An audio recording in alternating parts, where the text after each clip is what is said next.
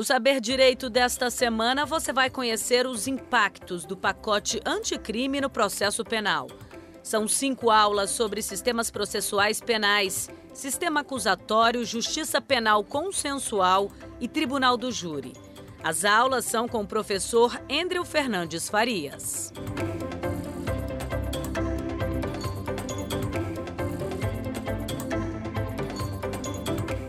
Saudações, queridos companheiros de trincheira. Estamos aqui no nosso quarto encontro em que a gente está estudando, a gente está analisando os impactos do, os impactos do pacote anticrime da Lei 13.964 sobre o sistema de justiça criminal brasileiro, mais especificamente sobre o nosso Código de Processo Penal. E nós finalizamos o nosso último encontro, o nosso último bate-papo, falando sobre alguns impactos do pacote anticrime na prisão preventiva. E conversamos, etc. E ficou da gente consignar, sistematizar de forma organizada no material dos senhores aí, é, tudo aquilo que nós conversamos. Então, salvo engano, já falei o primeiro ponto, né? Previsão legal, está lá entre os artigos 311 e 316 do Código de Processo Penal. Estávamos, estávamos, salvo engano, no ponto de número 2, que é a questão da decretação. Como é que eu decreto uma prisão preventiva, aquela que eu brinquei com os senhores daquela nossa escada, tá certo? Para fins didáticos, pedagógicos. O que é, que é necessário? Então, nesse segundo ponto, decretação, se quiserem colocar, a gente vai falar de forma resumida, tá, gente? Vamos dar uma resumida e uma sintetizada. Letra A, fumus comissi delicti. Então, a primeira coisa que é necessária para a decretação de uma prisão preventiva. Letra A, fumus comissi delicti. O que é esse fumus comissi delicti? Coloquei dois pontos. Vamos ver se os senhores se recordam aí. Fumus comissi delicti é o quê? Prova da existência do crime, prova da existência do crime e indícios suficientes de autoria. Prova da existência do crime e indícios suficientes de autoria. Então, o primeiro ponto para a decretação é esse: tem que ter o fumus comissi delicti. E eu gosto de fazer um mnemônico, gente, como o próprio nome, é para a gente prestar atenção no nome, fumus, né? lembra fumaça ali, fumus comissi delicti, fumaça de que houve ali um delito, etc. Então, prova da existência do crime indício suficiente de autoria. Basta isso? Não. O que é necessário também? Letra B no material dos senhores, letra B no caderno dos senhores, é o que nós chamamos do periculum libertatis periculum libertatis. E aí, como é que a gente vai ver o periculum libertatis? Por exemplo, periculum libertatis, dois pontos, coloquei no caderno dos senhores. Garantia da ordem pública. Garantia da ordem pública, ponto e vírgula. Garantia da ordem econômica. Garantia da ordem econômica, ponto e vírgula conveniência da instrução criminal, conveniência da instrução criminal e, por fim, ponto e vírgula, por fim, aplicação da lei penal. Para aplicação da lei penal. Aquilo que a gente falou, ordem pública tem uma divergência, uns entendem que não tem natureza cautelar, outros entendem que é uma liberdade perigosa, o agente é um contumaz infrator, ele, ele vive praticando crimes, essa liberdade dele é perigosa, outros dão um conceito mais elástico de ordem pública, colocando credibilidade das instituições e várias outras questões. Tá certo? Conveniência da instrução criminal, aquela questão de estar ameaçando ali a colheita da prova judicial, comprando testemunha, é, ameaçando testemunha, destruindo prova, e a aplicação da lei penal, a pessoa está é, é, demonstrando que vai se furtar a aplicação, que vai fugir, vai viajar e etc e tal, para fugir à aplicação da lei penal. Tá certo? Ah, então tá bom, tem um fumus comissi delicti, tem um periculum libertatis, e aí faltou a gente colocar o quê? Aquela, aquele ajuste fino, aquela sofisticação que o pacote anticrime, que a Lei 3.964 trouxe, que era algo que já estava na jurisprudência, mas faltava, digamos assim, o pacote de crime colocou expressamente na legislação. Então coloque aí no seu caderno, atenção. Atenção, vamos colocar. Vou pegar aqui o 312. Atenção, dois pontos. Anote aí. A decisão que decretar a prisão preventiva, a decisão que decretar a prisão preventiva deve ser motivada e fundamentada. A decisão que decretar a prisão preventiva deve ser motivada e fundamentada em receio de perigo, em receio de perigo e existência concreta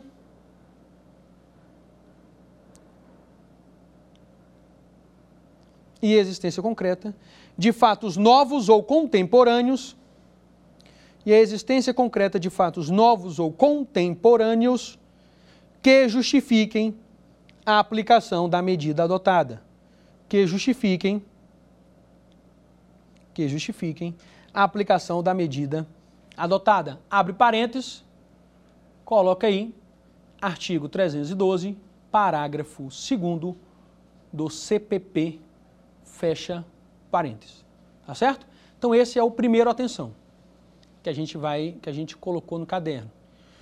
É, o segundo atenção que eu acho que me, me parece relevante a gente já aproveitar aqui e já abordar. Qual que é o segundo atenção? Aquilo que nós conversamos no, no início da aula passada. Pode o juiz decretar de ofício uma prisão preventiva? E a resposta é o que, gente? Não. Negativo. Então não pode o juiz decretar de ofício uma prisão preventiva. Então vamos colocar no caderno aí, atenção, dois, dois pontos. Consoante dispõe. Consoante dispõe. O artigo. Consoante dispõe. O artigo 311. Consoante dispõe o artigo 311 e artigo 282, parágrafo 2 do CPP, a prisão preventiva não poderá ser decretada, consoante dispõe o artigo 311 e artigo 282, parágrafo 2 do CPP, a prisão preventiva não poderá ser decretada de ofício pelo juiz. De ofício pelo juiz. Vamos pegar aqui o de ofício pelo juiz, vírgula. Vou pegar aqui a jurisprudência do STJ que a gente viu na aula passada ainda que nos casos ainda que nos casos de conversão do flagrante, ainda que nos casos de conversão do flagrante, abre parênteses, vamos colocar aí esse precedente do Superior Tribunal de Justiça, coloque aí, abre parênteses, STJ HC, STJ HC 652 STJHC 652 773. Tá certo, gente? Então não pode decretação da prisão preventiva pelo juiz. Terceiro ponto, então tem lá fumus comissi delicti, letra B, periculum libertatis. Vamos agora para a letra C. Letra C, coloque aí. Admissão admissão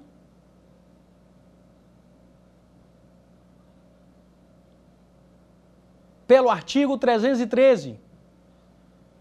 Admissão pelo artigo 313 do CPP. O que, que, é isso, André? Então, aqueles casos. Não é qualquer crime que autoriza uma prisão preventiva. Tá certo, gente? Vamos imaginar aqui uma hipótese de é, crimes contra a honra, pena infração penal de menor potencial ofensivo, no mais das vezes. Então veja, não é qualquer crime que autoriza uma prisão preventiva. Tá certo? O que, que vai dizer o artigo 313 que a gente viu na aula passada? Tem que, ter uma, tem que ser um crime doloso com pena máxima superior a quatro anos, ou a pessoa, o agente seja reincidente específico é, em crime doloso, ou nos casos de violência doméstica. Vamos ler aqui o 313 aqui, gente. Ó, aspas, artigo 313. Nos termos do artigo 312, Será admitida a decretação da prisão preventiva, inciso 1 nos crimes dolosos punidos com pena privativa de liberdade máxima superior a quatro anos. 2. Se tiver sido condenado por outro crime doloso. 3. Se o crime envolver violência doméstica contra mulher, criança, adolescente, idoso, etc. Então veja, além do fumus comis delicti, além do, do periculo libertatis, tem que estar tá aí nas hipóteses, na, nas hipóteses de admissão do artigo 313. Tá certo? Que é a nossa letra C. Hipótese de admissão do artigo 313. E por fim, para finalizar, letra D, para finalizar, para que seja possível a decretação de uma medida de uma prisão preventiva, insuficiência ou inadequação, insuficiência ou inadequação das medidas cautelares diversas da prisão. Insuficiência ou inadequação das medidas cautelares diversas da prisão, que são aquelas que estão previstas lá no artigo 300, 319 do Código de Processo Penal, as medidas cautelares diversas da prisão. Por exemplo, proibição de frequentar determinados lugares, recolhimento domiciliar noturno, proibição de falar com determinadas pessoas.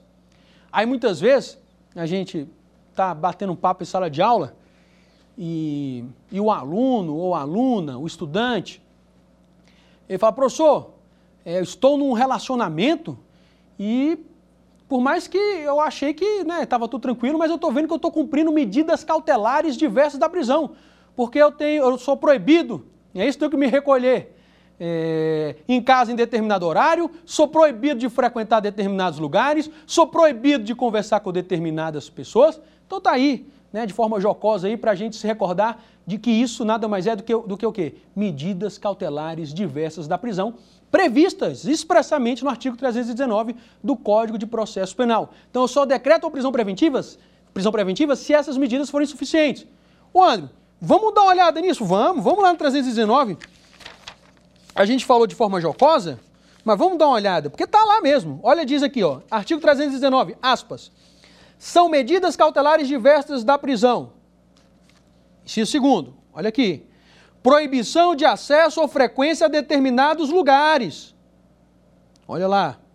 Inciso terceiro, proibição de manter contato com pessoa determinada. Inciso quinto, recolhimento domiciliar no período, no período noturno e nos dias de folga. Tá certo, gente? Então, só para, de forma jocosa, de brincadeira, só para a gente guardar o mnemônico, muitas vezes aí o pessoal faz essa brincadeira aí, associando com, às vezes, relacionamento amoroso, relacionamento afetivo, né? Claro que é apenas, tão somente uma brincadeira. Tranquilo, rapaziada? Tranquilo, gente? Então veja só, a gente já conseguiu tudo aí no caderno dos senhores em relação às, à prisão preventiva e esse impacto da Lei 13.964. Vamos agora para o nosso próximo tópico, tópico muito importante, extremamente importante, que ele está causou uma revolução no sistema de justiça criminal, vai operar, vem crescendo cada vez mais e muda é até uma mudança de cultura e de mentalidade no âmbito do sistema de justiça criminal.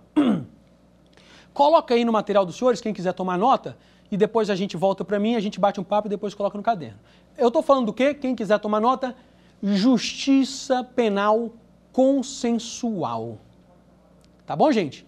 Então, próximo tópico é o quê? Justiça penal consensual. Alguns preferem também chamar de justiça penal negociada. É o fenômeno que alguns vão chamar, o Rodrigo Brandalize, de diversão. Então tem a justiça penal consensual, justiça penal também, alguns vão chamar de justiça penal negociada. Tá bom? Esse é o tópico. Volta aqui para mim, vamos conversar sobre essas questões justiça penal consensual, justiça penal negociada e o que que o pacote anticrime trouxe para o nosso sistema. Vamos lá, nós temos dois grandes modelos de justiça. Não confundir Tá certo? Não confundir com o sistema processual. Sistema processual é aquilo, acusatório, inquisitório, misto. Agora nós temos dois grandes modelos de justiça. Nós temos o modelo de, de, de, de justiça criminal clássico. É um modelo belicoso. É um modelo de atrito, é um modelo de contato, é um modelo de litígio. É o clássico modelo eu tenho lá o processo criminal, que é aquele ritual de degradação moral, é aquele ritual de humilhação, o banco dos réus, etc, etc, etc. É o clássico modelo de justiça criminal. E nós também temos o segundo modelo de justiça, que é o modelo de uma justiça é, criminal, uma justiça penal consensual, uma justiça penal negociada, que é uma justiça em que eu vou trazer para dentro dela, ao invés do litígio, ao invés da guerra, ao invés da briga, eu vou trazer o consenso, eu vou trazer o acordo e eu vou trazer a negociação. Tranquilo, gente? Consenso, acordo e negociação. Os homens mais espiritualizados, alguns homens bem espiritualizados, eles falam que algo que é muito curioso.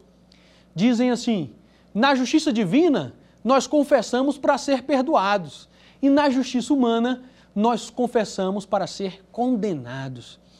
E me parece que esse modelo de sistema de justiça criminal consensual, justiça penal negociada ou consensual, ele sinaliza, com a devida vênia, né, vamos depois nos aprofundar, me parece que ele sinaliza, claro, tem desafios, tem críticas, tem, a gente tem que ter cuidado, mas ele sinaliza para um progresso é, civilizatório.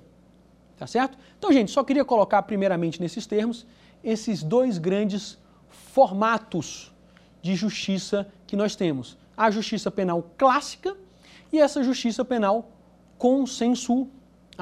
Tá bom? Quando você fala justiça penal consensual, você está falando do quê? Como nós falamos, né? Acordo, negociação, Dá um exemplo disso. Transação penal. Dá um exemplo disso. O que o pacote de crime trouxe, que a gente vai dar uma estudada aqui? Acordo de não persecução penal. Outro exemplo, suspensão condicional do processo. Tem até também a delação premiada, ou o nome mais higienizado, a colaboração premiada. Então são institutos que se inserem nesse quadro, nessa arena de justiça penal consensual. Quando que surge? Quando que surge essa questão da justiça penal consensual? É, a gente vai verificar que muitas vezes a justiça penal consensual ela surge, ela não vem da lei para a prática. Ela subverte essa questão. Ela muitas vezes vem da prática para a lei. Na história, digo isso na história da humanidade. É muito forte, ganhou muita força nos Estados Unidos, com o plea bargain, então a gente vê nos filmes hollywoodianos, aí no, nos filmes americanos, a negociação, tá certo? Depois aqui a gente vai ver a diferença do modelo americano para o modelo brasileiro. Mas a gente vê lá nos filmes é, é, é toda essa questão de negociação. Então surge, é, a justiça penal consensual ela vai surgir quando a gente verifica o custo da máquina judiciária, nos Estados Unidos eles estavam vendo essa questão do custo da máquina judiciária e a profissionalização dos operadores do direito, daqueles que operavam o direito. Então, vem, vem essas questões do custo, a profissionalização daqueles que operam é, o direito, aquele desejo de melhor é, alocar recursos, de celeridade, de uma justiça. E hoje, só para se ter uma ideia, no modelo americano, por exemplo, nos Estados Unidos, os relatos são que lá mais de, olha a informação, e está correta a informação, mais de 90% dos casos criminais são resolvidos através da negociação dos acordos. Então, gente, nós temos esses dois grandes modelos de justiça. O clássico, acusação, defesa, audiência, argumento para condenar, argumento para absolver, sentença, recurso, mais recurso. Então, clássico modelo, né? fórum, humilhação e etc e tal, aquele ritual terrível.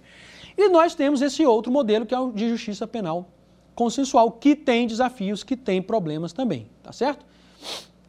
É, a, a, a, a ONU, a Organização das Nações Unidas, desde as regras de Tóquio, ela já vinha sugerindo que os países buscassem humanizar o seu sistema de justiça, que os países buscassem racionalizar o seu sistema de justiça e buscar também medidas mais adequadas àquele caso concreto. Né? Uma resposta penal mais individualizada àquele caso concreto. Bom, você falou alguns exemplos aí, exemplos aí de institutos de justiça penal consensual no Brasil, transação, é, Sursi, ah, acordo de não persecução penal, etc. Sim, sim. Você falou também do modelo americano, então quer dizer que a gente tem praticamente um plea bargain aqui? Não. E aqui que é importante é, a gente fazer, é, passar aqui de forma sintética, que não é o objetivo aqui, a gente está analisando mais, são realmente os, os impactos do pacote anticrime no nosso sistema de justiça criminal, no nosso processo penal brasileiro, mas é bom a gente já fazer uma diferenciação, tá, gente? Que diferenciação é essa que a gente precisa fazer? Olha só. No modelo americano, regra geral, eles têm o guilty plea, tem o nolo contender que eles, que eles utilizam lá, tem, não é todos os estados é, que utilizam esse nolo contender e etc. Mas no modelo americano, a negociação ela é impositiva. Ah, não estou entendendo. Lá, no modelo americano, por exemplo, se negocia pena. Falou, ó, em tese que pode ser 30 anos de prisão, 20 anos, cumpre 7, cumpre 8, cumpre 5, cumpre 10. Em grosso, a grosso modo, tá, gente? Apertada a síntese. Então lá se negocia, inclusive, pena privativa de liberdade, cárcere. E para além disso, a negociação ela é imperativa, ela vincula. Houve o acordo entre a acusação e a defesa, vai cumprir a pena de prisão. Vai cumprir, está lá, negociado, decidido. O modelo brasileiro é diferente, então cuidado com isso aqui, é importante a gente fazer essa diferenciação. No modelo brasileiro, não. Primeiro, não se negocia segregação, não se negocia prisão. E o modelo brasileiro, ele não é imperativo, impositivo. Ele é voluntário.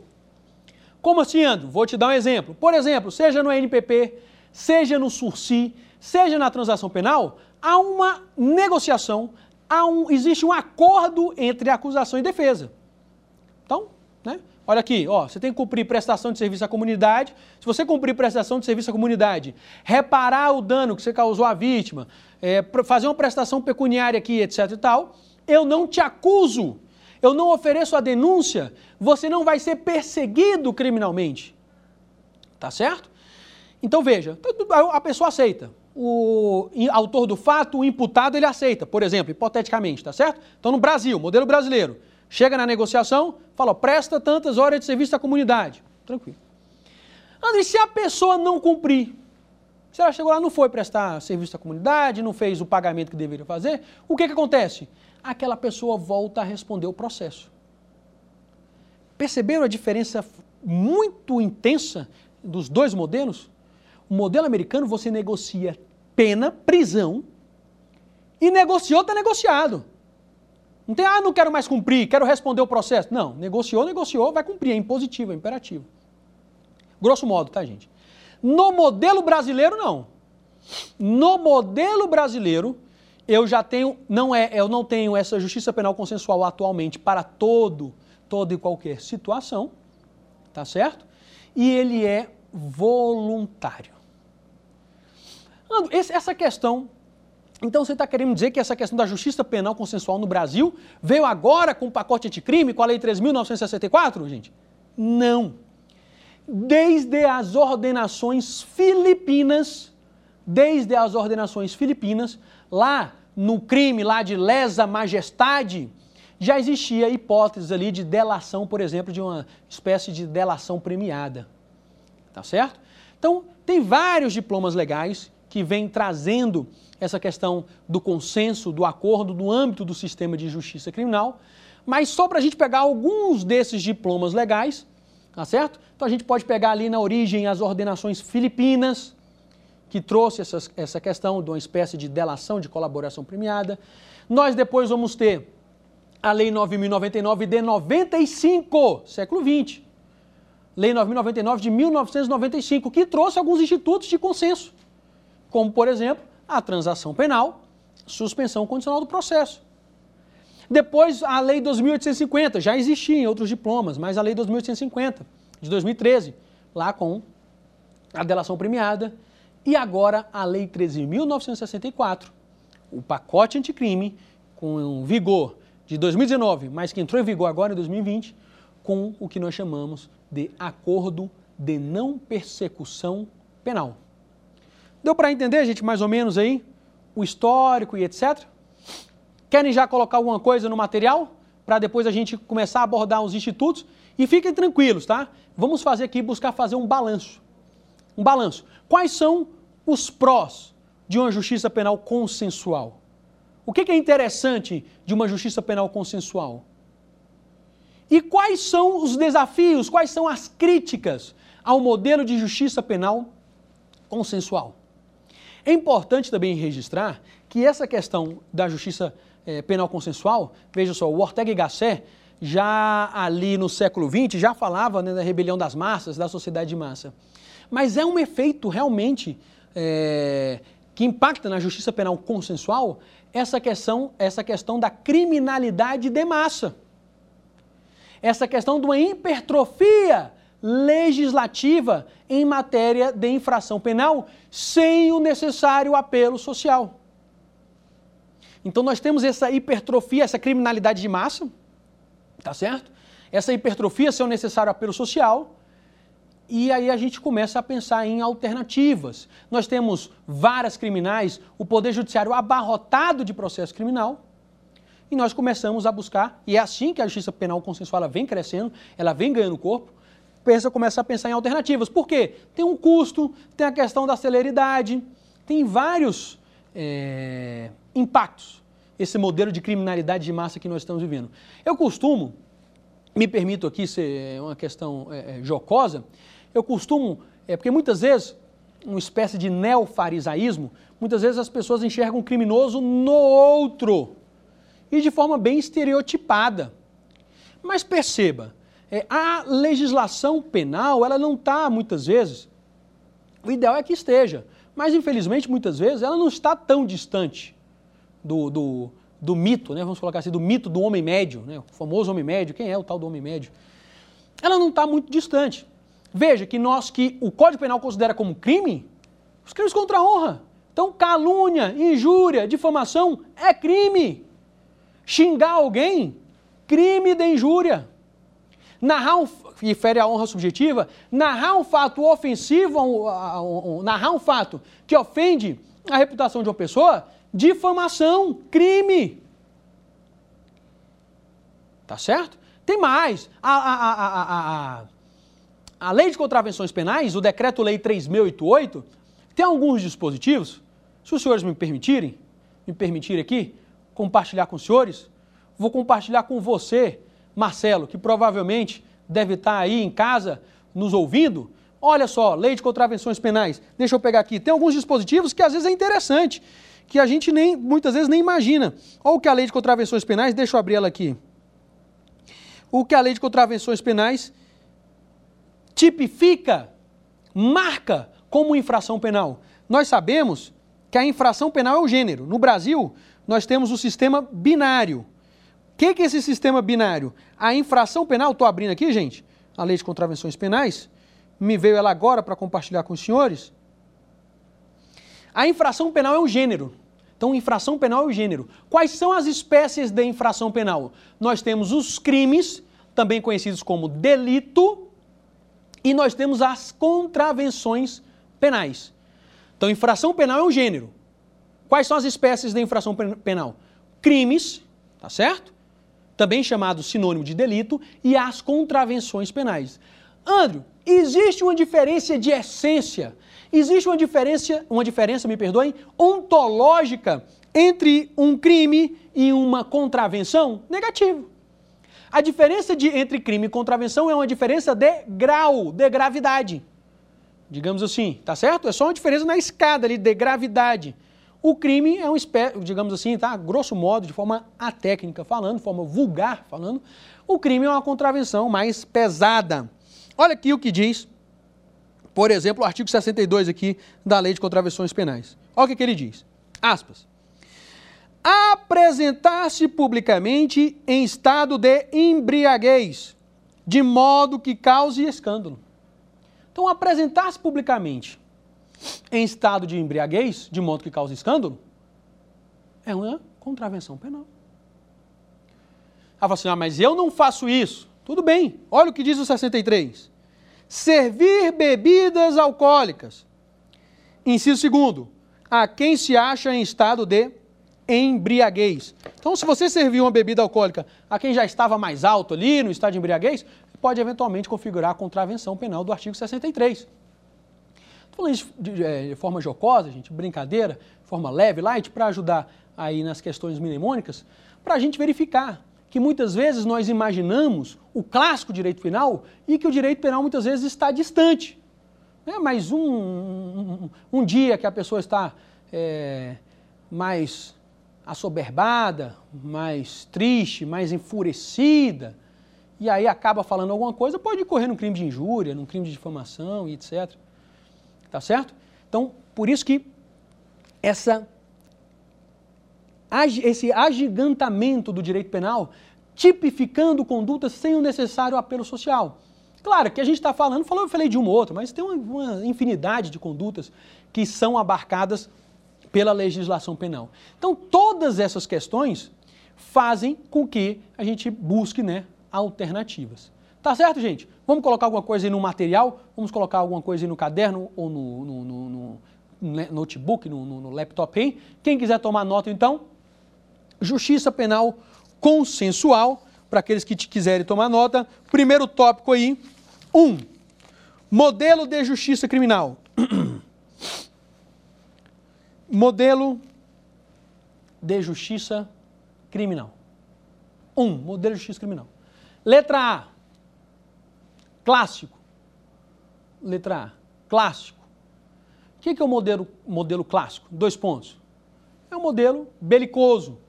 A gente falou aqui, né, de atrito, de contato.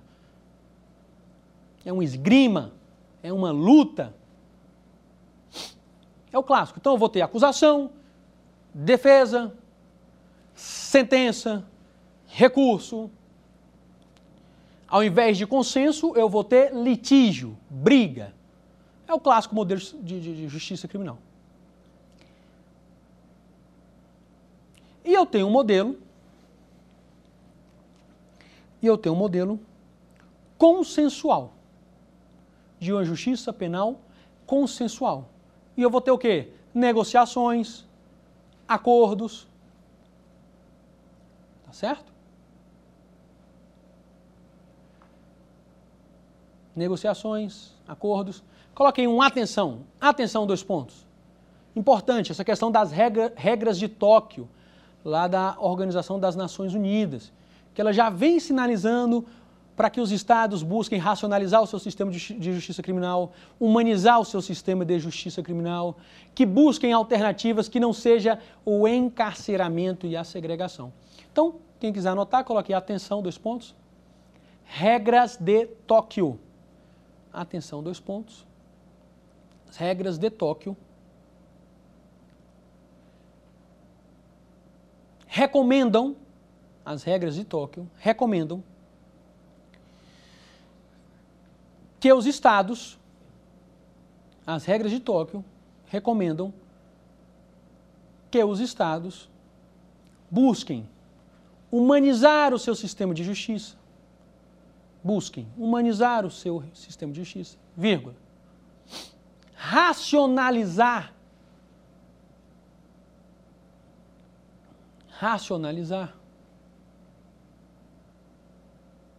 E buscar é buscar alternativas, é buscar alternativas para além do encarceramento e buscar alternativas para além do encarceramento. Tranquilo? Então tá aí, ponto número um, modelo de justiça. Tranquilo, gente? Ponto de número dois. Coloque aí, histórico. Breve, né? Não vamos ter pretensão de abarcar tudo, não. Aqui coloca assim: ó, breve histórico. Brasil. Breve histórico Brasil. Dois pontos. Coloquei, ó. Letra A. Ordenações filipinas. Letra A. Ordenações filipinas. Letra B. Letra B. Lei 9099.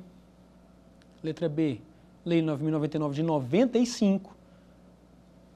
Tá? 95. Letra C. Letra C, Lei 2850. Lei 2850. Letra D. Letra C, Lei 2850, ponto e vírgula. Letra D, Lei 13.964, barra 2019. Lei 13.964. Só um cuidado aqui, gente. Você está dizendo que tudo referente aqui de diploma legal no Brasil, referente ao sistema está aqui? Não. Isso é um, um breve, uma pincelada em alguns, é, algum, alguns diplomas legais. Uma breve pincelada, tá certo? O que é importante a gente verificar? Que ele está crescendo. Como eu disse aos senhores, nos Estados Unidos, mais de 90% já é, é, é, das penas são fruto de, frutos de acordo. Aí no Brasil, no Brasil, começou lá, digamos assim, começou a ganhar muita força que a gente viu de forma assim forte com a Lei 9.099 de 95, a, para as infrações penais de menor potencial ofensivo. Então a gente viu crescendo para as infrações penais de menor potencial ofensivo, que são os crimes com pena máxima igual ou inferior a dois anos e as contravenções penais. Depois a gente coloca isso só, depois eu prometo que eu coloco no material dos senhores. Então a gente via isso muito forte do consenso para infrações penais de menor potencial ofensivo, que são os crimes com pena igual inferior a pena máxima igual inferior a dois anos, e as contravenções penais. 95. Juizado especial criminal, aquela coisa toda. E agora, o critério é crimes praticados sem violência ou grave ameaça, em que a pena mínima seja inferior a quatro anos. Então está o consenso, o consenso, a justiça penal consensual vai, está abarcando uma série de infrações penais. Alargou bastante as infrações penais, os crimes em que será possível trabalhar a negociação, trabalhar o acordo. Tá certo, gente?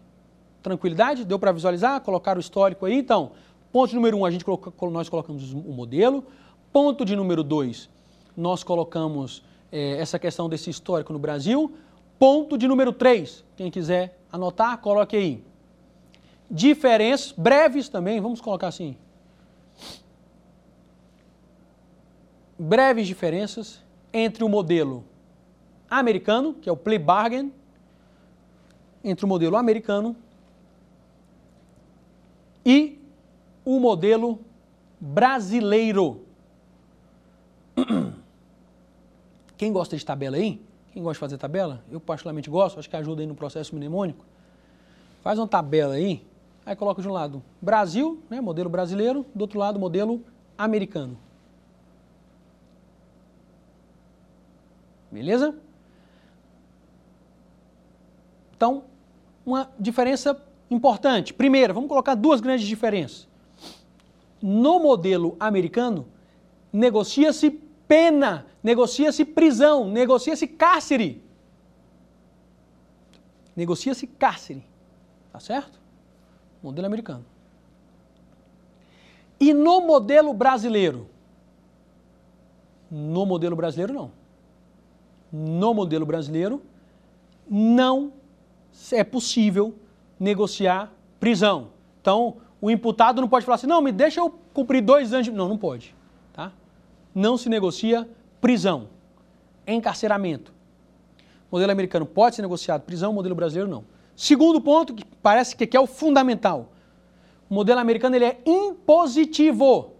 O modelo americano, gente, ele é o quê? Impositivo. Negociou, negociou, vai cumprir a pena. E o modelo brasileiro, ele é o que, gente? Voluntário. Ah, fiz aqui um sursi, fiz aqui uma transação, falei que ia cumprir tantas horas de serviço à comunidade, e deu, deu um problema aqui, tal, tal, tal, não cumpri. O que, que vai acontecer? Vai responder o processo. Vai responder o processo. Modelo americano, então, impositivo. Modelo brasileiro é um modelo voluntário. Tá certo, gente? Tranquilo? Volta para mim aqui agora. Vamos falar agora de alguns institutos presentes no modelo brasileiro. Então a gente vai falar agora de alguns institutos presentes no modelo brasileiro. Depois nós vamos verificar se isso se aplica no âmbito, por exemplo, é, da justiça militar, tá certo?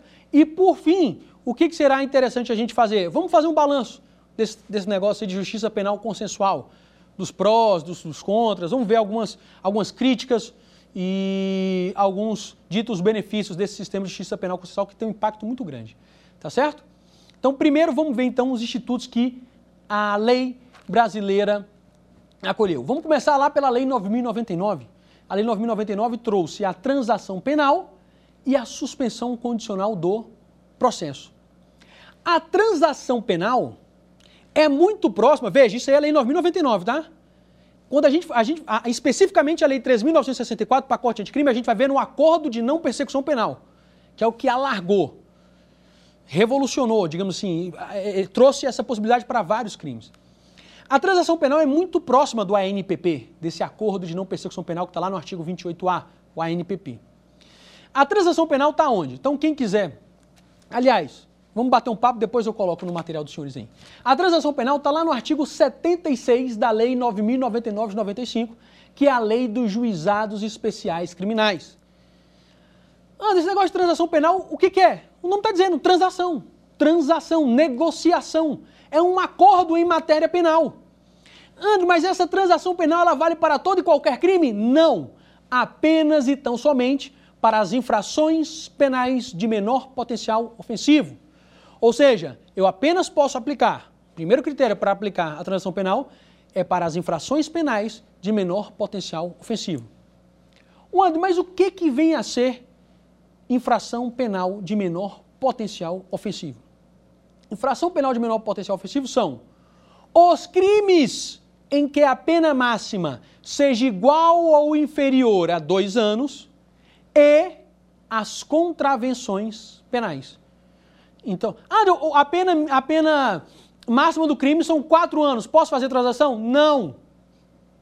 Anda uma contravenção com pena de três anos. Posso fazer contravenção? Me perdoe, posso fazer a transação penal? Sim.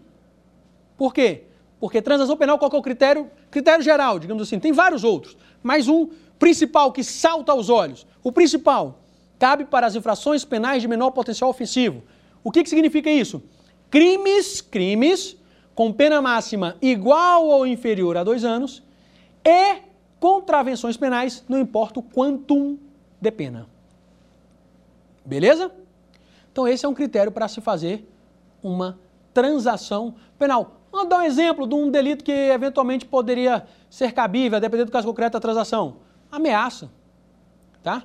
O, o, o tipo de ameaça eventualmente pode ser submetido a uma hipótese de transação penal. Tranquilo, gente? É, vamos pegar outro dispositivo também aqui para a gente ver. É, ah, um detalhe aqui da transação que é importante a gente falar. A transação penal, regra geral, o Ministério Público, o acusador, não oferece a denúncia. Então, na transação penal, o Ministério Público, o acusador público, sequer, regra geral, tá, gente? Sequer vai oferecer a denúncia, a pessoa sequer vai ser acusada. Agora, um detalhe muito importante: só pode ser oferecida para o agente a transação penal se houver justa causa. Então, o Ministério Público, o acusador, ao se deparar com o caso, ele vai abrir o processo aqui, vai ler o processo, fala de fato tem elementos, a causa está madura eu poderia oferecer uma acusação, eu poderia oferecer uma denúncia, que como nós dissemos aqui, o que é a denúncia? É uma petição, que nada mais é do que uma petição que eu vou colocar a acusação dentro dessa petição, como a gente brincou aqui, não é isso? O Ministério Público vem oferecer denúncia em desfavor de Tício por no dia 2 de setembro de 1915, ou 2000, vamos botar assim, 2025, ele subtraiu para si é, um computador do Mévio. É isso, isso é uma denúncia. Então, regra geral, na transação penal não tem sequer o oferecimento da denúncia. E a causa precisa estar madura, tem que ter elementos. Por que tem que ter elementos? Porque se não tiver elementos, se não tiver justa causa, se não tiver um mínimo de provas, o que, que o Ministério Público vai fazer? Segundo a nova dicção do 28, ele vai arquivar. Ou se pegar o que está em vigor ainda, digamos assim, está na prática ainda, ele vai pedir o arquivamento. Tranquilo, gente? Essa é a transação. Tem outros requisitos? Tem vários outros requisitos. a transação importa em reincidência? Se ele fizer a transação, né? O imputado lá, o autor do fato, que é o nome que a legislação gosta, se o autor do fato fez a transação, fala, ó, vamos fazer aqui uma transação, você é, fez isso, tem aqui um, uma infração aqui de ameaça, de tal, tal, tal, vamos fazer a transação penal aqui, presta serviço é a comunidade. Isso significa que a pessoa está cumprindo uma pena? Negativo, não. a transação penal não, ela não gera efeitos de condenação. A pessoa não vai ter, não vai ser reincidente, nem nada, é, nem nenhum é, critério negativo por conta de ter aceitado a transação, a transação penal. A única coisa que vai acontecer é que ele vai estar impedido no, nos próximos cinco anos de realizar outra transação penal. Tá claro, gente? Então, transação penal não importa em reincidência, não é condenação, é uma transação, é um acordo. Lembra que a gente falou que o processo é um risco? Que o inocente pode ser condenado, que o culpado pode ser absolvido. É ou não é? O processo não é um risco?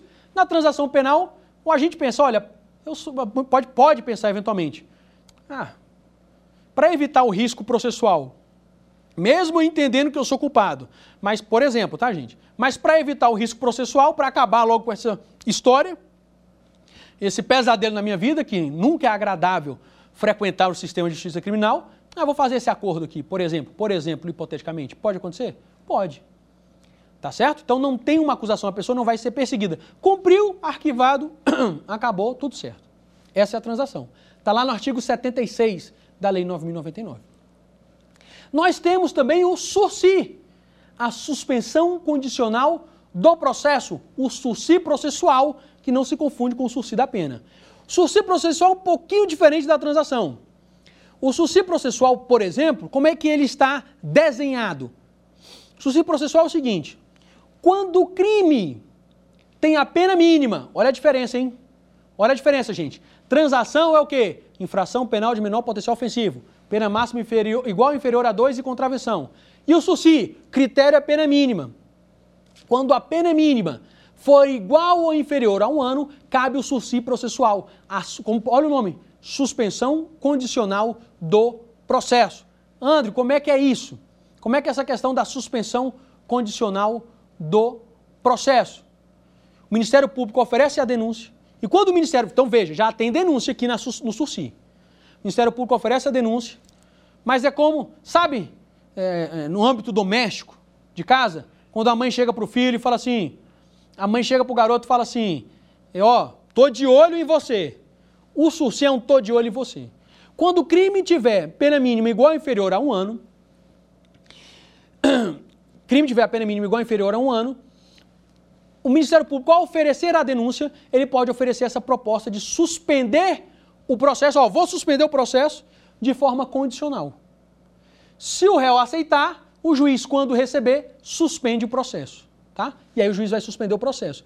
Por quanto tempo, André? Regra geral, dois a quatro anos. Então o processo vai ficar suspenso por dois a quatro anos.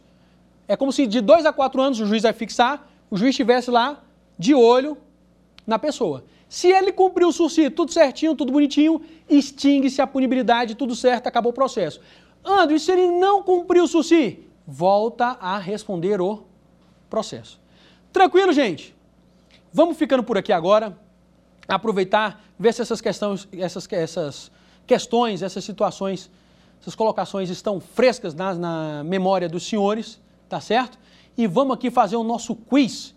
Vamos ver como é que essas situações podem aparecer e vamos testar o nosso conhecimento e fazer algumas questões sobre esse assunto. E na aula que vem a gente coloca de forma sistematizada aí no material essa questão de transação, de SUSI, do ANPP.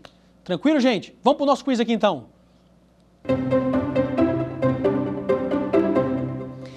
Olha lá, primeira questão, assinale a alternativa correta. Vamos assinalar a correta então. Alternativa A. A transação penal é um instituto que constará na folha de antecedentes do autor do fato, servindo para fins de verificação de reincidência. Alternativa B. Cabe transação penal para as infrações penais de menor potencial ofensivo. Alternativa C. A transação penal caberá para as contravenções penais e crimes com pena máxima, pena máxima inferior a quatro anos. E a alternativa D de dado, a transação penal é um acordo celebra celebrado entre o réu e o juiz para os casos de contravenção penal, não cabendo nas hipóteses de crime. Então tá aí, gente, alternativa A, B, C e D. Qual que é a alternativa correta? Alternativa B de bola. Cabe transação penal para as infrações penais de menor potencial ofensivo. Foi o que nós acabamos de falar aqui. Quais são as infrações penais de menor potencial ofensivo? Os crimes com pena máxima igual ou inferior a dois anos e as contravenções penais. Vamos analisar a alternativa A. Transação penal é um instituto que constará na folha de antecedentes? Não. Servindo para fins de verificação de reincidência? Não. Transação penal não serve para fins de verificação de reincidência, tá certo? Não tem efeito condenatório aceitar uma transação penal. É um acordo. É um acordo. Ministério Público, o titular da ação penal, o acusador, falou assim: olha, eu estou vendo que a causa é madura, você quer provar sua inocência no curso do processo? É uma possibilidade. Você pode falar, não, quero provar minha inocência no processo. Tranquilo, não tem problema. Ou então, você pode aceitar aqui um acordo. E aí a pessoa, é o consenso, gente, é a negociação, é o acordo. É uma justiça penal consensual. E a pessoa opta. Fala, não, vou querer, é uma questão de honra, é questão de dignidade, eu me sinto aviltado com um processo criminal, quero provar minha absolvição. Tranquilo.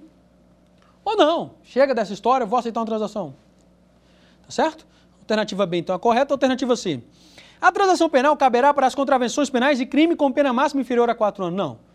Cabe para as contravenções, sim, mas crimes com pena máxima igual ou inferior a 2. E a alternativa D, a transação penal é um acordo celebra celebrado entre o réu e o juiz. Não, ele é, é entre o réu e o MP, depois vai para o juiz. É primeiro entre acusação e defesa, depois vai para o juiz. Para os casos de contravenção penal, não caber nas hipóteses de crime. É errado, né? Cabe sim para as hipóteses de crime.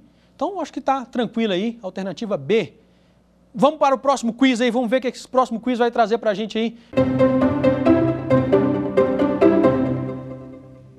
Assinale a alternativa correta. Alternativa A. Um dos requisitos para o oferecimento da suspensão condicional do processo é o crime ter pena máxima inferior a dois anos. Alternativa B. Um dos requisitos para o oferecimento da suspensão condicional do processo é o crime ter pena mínima inferior a dois anos. Aqui mudou, né? Pena máxima para pena mínima. Tem que ficar atento. Alternativa C. Um dos requisitos para o oferecimento da suspensão condicional do processo é o crime ter pena mínima inferior a um ano. E alternativa D. Quando a pena de multa estiver combinada alternativamente no tipo legal, a suspensão condicional do processo poderá ser oferecida, mesmo que a pena mínima combinada seja superior a um ano, desde que respeitados os demais requisitos. Gente, aqui eu vou me penitenciar, tá certo? A resposta correta é a letra D de dado. Só que vamos trabalhar essa questão aqui. Se a gente pegar o artigo 89 da Lei 9.099, que é o que dispõe sobre a suspensão condicional do processo, o requisito vai ser lá, pena mínima igual ou inferior a um ano. Mas tem uma nuance, uma nuance, tem uma sofisticação que eu preciso compartilhar com os senhores. É que existe um entendimento pretoriano, existe um entendimento jurisprudencial, que quando a pena de multa estiver combinada de forma alternativa, como assim, Ando? Combinada de forma alternativa? O que você quer dizer com isso? Veja, porque a pena de multa ela pode estar combinada de forma cumulativa, ou a multa pode vir, a pena de multa pode vir combinada de forma alternativa. Dou exemplo. Por exemplo, tá, hipoteticamente, não é a literalidade do dispositivo, não. Vamos imaginar que fosse assim. Hipoteticamente, subtrair para si ou para outra coisa alheia móvel. Artigo 155, lá o furto. Aí tem lá, pena, reclusão, por exemplo, de 1 a 4 anos, por exemplo, e multa. E multa. Então veja, aqui a pena de multa ela está estabelecida, ela está fixada, ela está combinada de forma cumulativa. Eu tenho a pena privativa de liberdade, reclusão de 1 a 4 anos e multa. Aqui não. Agora vamos supor a seguinte hipótese. Seguinte hipótese, tá? É, é, sei lá.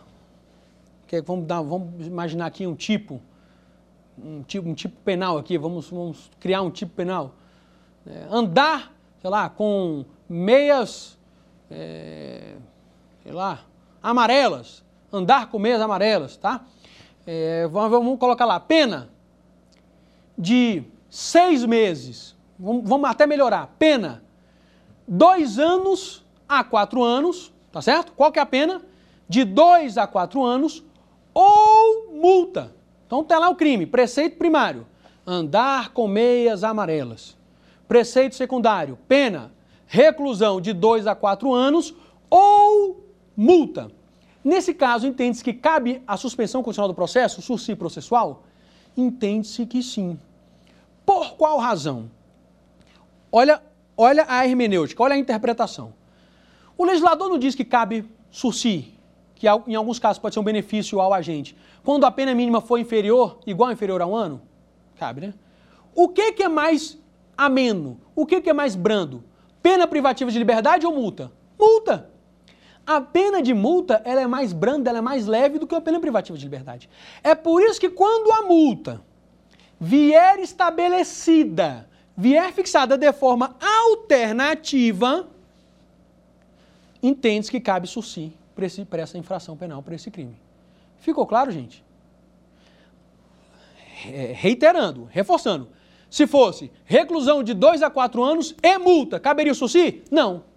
Porque aqui a multa é cumulativa apenas e tão somente quando a multa for combinada de forma alternativa, porque, obviamente, pena de multa é mais leve, é mais branda do que pena privativa de liberdade de um ano, de seis meses, de um mês. Então, alternativa correta é letra D. Quando a pena, quando a pena de multa estiver combinada alternativamente, no tipo legal, a suspensão condicional do processo poderá ser oferecida, mesmo que a pena mínima seja superior a um ano, desde que respeitados os demais requisitos. Certíssimo. Vamos para, vamos para o nosso derradeiro quiz? Assinar a alternativa correta. É Instituto de Justiça Penal Consensual, exceto. Transação penal é ou não é, gente? É. Suspensão condicional do processo, sursi processual, é ou não é? É. Acordo de não perseguição penal, também. O que, que não é Instituto de Justiça Penal Consensual, mas sim da, do clássico sistema de justiça? Audiência de instrução e julgamento, alternativa C a audiência de instrução e julgamento não é um instituto de justiça penal consensual. Beleza, gente? Então, resumindo a nossa aula de hoje, nós abordamos aqui o que? Justiça penal consensual. Falamos do, dos modelos de justiça, um breve histórico, o seu surgimento, uma diferença entre o modelo americano e o modelo brasileiro e chegamos a abordar é, de forma sucinta, de forma breve, alguns institutos de justiça penal consensual é, da, do nosso sistema, como transação penal, como suspensão constitucional do processo. Na próxima aula, a gente vem trabalhando o acordo de não persecução penal e fazendo o balanço, tá certo? Vamos ver os prós e os contras. Um afetuoso abraço fraternal a todos os senhores. Foi um prazer imenso estar aqui com os senhores, tá certo? Aguardo os senhores na nossa derradeira aula, na nossa última aula que vai ser muito interessante, porque a gente vai trabalhar essa questão do balanço. Né, que muita gente, muita gente fala, e essa questão de justiça penal consensual, é bacana ou não é? É interessante? Quais são os prós, quais são os contras? Isso a gente vai ver na nossa aula que vem, na nossa quinta aula. Um abraço, gente. Fiquem com Deus. Tchau, tchau. Quer dar alguma sugestão de tema para os cursos do Saber Direito? Então mande um e-mail para gente, saberdireito.stf.jus.br ou entre em contato pelo WhatsApp. O número é esse que aparece na sua tela. Você também pode estudar pela internet. Acesse nosso site tvjustiça.jus.br ou pode ainda rever as aulas no canal do YouTube TV Justiça Oficial.